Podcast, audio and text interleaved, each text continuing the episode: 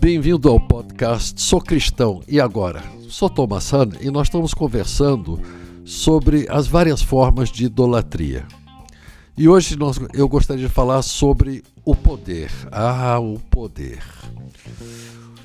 Começar com uma frase de Lord Acton: o poder corrompe e o poder absoluto corrompe absolutamente. Apesar dessa advertência, o homem persegue o poder a todo custo.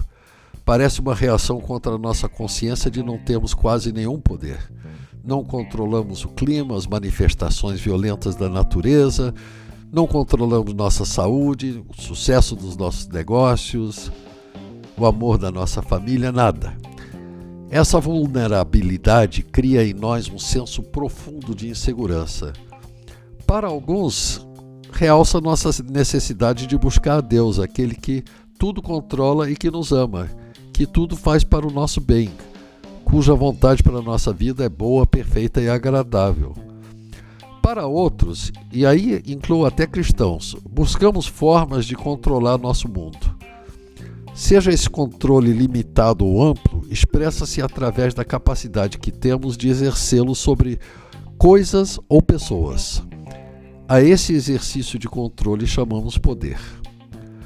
Os discípulos de Jesus não eram imunes ao desejo de ter poder. Discutiam entre si quem seria o braço direito de Jesus quando ele assumisse a sua coroa de rei. Claro, imaginavam que seria a sequência natural do que estavam vivenciando com ele. Queriam ter poder.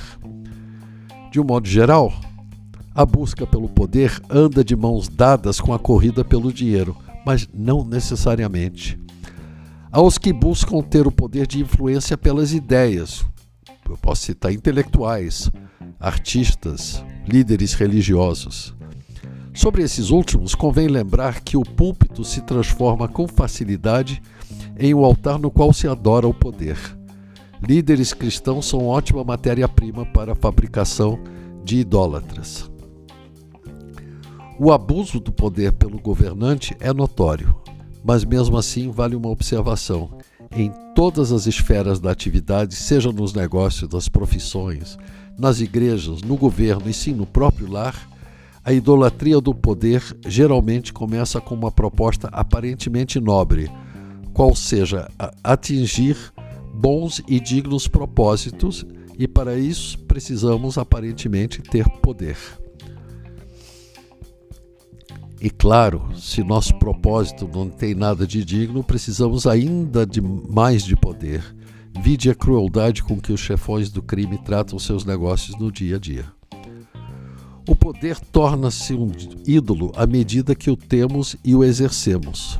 Poder vicia, torna-nos dependentes. Chega-se a um ponto que é impossível viver sem ele. Quantas e quantas pessoas não abrem mão do seu poder, mesmo já possa, passado o momento em que deveriam exercê-lo? Ditadores que se perpetuam no governo, donos de negócios que não passam para a nova geração, pastores que não têm mais nada a dar para a sua igreja, mas se recusam a ser chamados por Deus para outra obra. São tantos os exemplos. O ídolo poder tem que ser combatido ferozmente para que jamais venhamos a adorá-lo. E as armas são a humildade, aliada à vontade de servir, e a consciência do poder de Deus, sempre exercido para o nosso bem. Bom, hoje falamos sobre o poder. E aí, gostou do nosso podcast? Se quiser ouvir mais, acesse w w w ponto i b granja viana ponto com ponto b r. E um abraço.